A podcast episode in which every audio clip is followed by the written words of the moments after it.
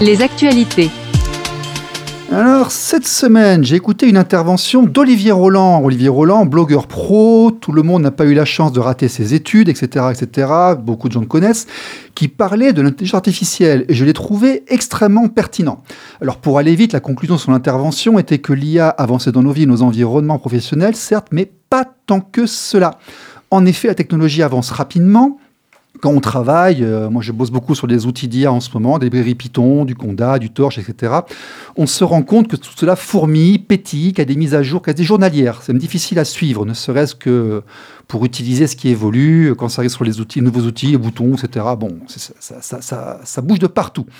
Pour rappel, OpenAI, qui a lancé ChatGPT, c'est la plus grande montée en puissance de toute notre histoire, qui est passée de 0 à 100 millions d'utilisateurs en deux mois mieux que le jeu Pokémon ou que n'importe quelle autre application ou n'importe quelle société dans notre histoire.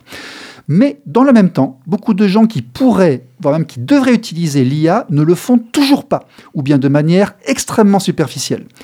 Euh, et vous ici dans le studio, qui est-ce qui utilise réellement les outils IA pour ses loisirs ou dans son travail? Un peu tout le monde, je pense, euh, dans pas longtemps, dans pas longtemps. À aujourd'hui, non, mais à aujourd'hui, l'IA, euh, a tendance un petit peu à faire peur. On se dit, mais qu'est-ce que toi, tu utilises un petit peu, tu poses des questions, tu as des aides à la rédaction. moi, je commence à bidouiller avec l'IA, quand je commence à, à, flirter, à commencer à comprendre. Tu vas sur quoi? Tu utilises quoi? ChatGPT. D'accord.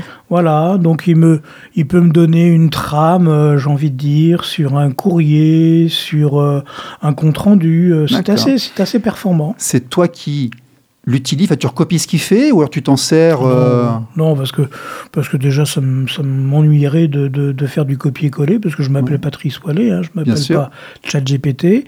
Mais en revanche, il a euh, il a un gros avantage par rapport à moi, c'est qu'il travaille vite. Alors, il travaille peut-être pas aussi bien que moi, mais il travaille vite.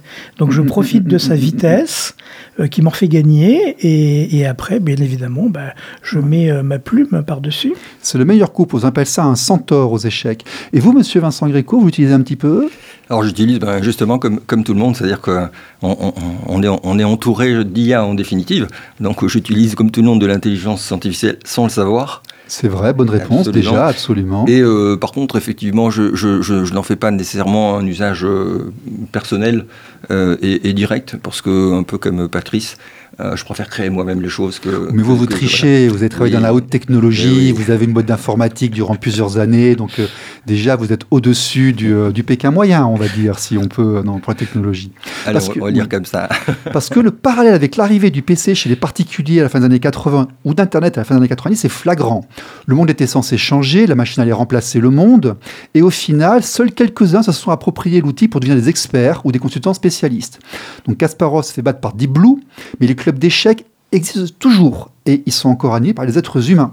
Euh, des experts qui s'amusent à lutter contre l'IA ou mieux à se faire assister par l'IA. La meilleure combinaison étant, tiens, c'est marrant, comme t'as dit Patrice, et comme on fait tous, l'IA est un assistant et nous rend plus forts. Euh, L'IA toute seule, en fait, se fait battre par euh, l'humain ou l'humain assisté par l'IA.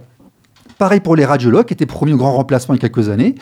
Si demain vous allez faire une radio du genou, ben, il n'y aura pas de grands changements concrets, sauf dans un hôpital privé top niveau qui a misé sur la technologie depuis le tout début de celle-ci. Bon, il n'y en a pas beaucoup en France, mais dans une certaine galopole de la planète, il y en a certaines. Vous voyez l'idée? Donc la majeure partie des gens se contentent de regarder de subir pour tenter de rattraper leur retard quand ils en ont besoin. Il est donc important pour ceux qui veulent se positionner de bien prendre dès son départ le train de l'intelligence artificielle.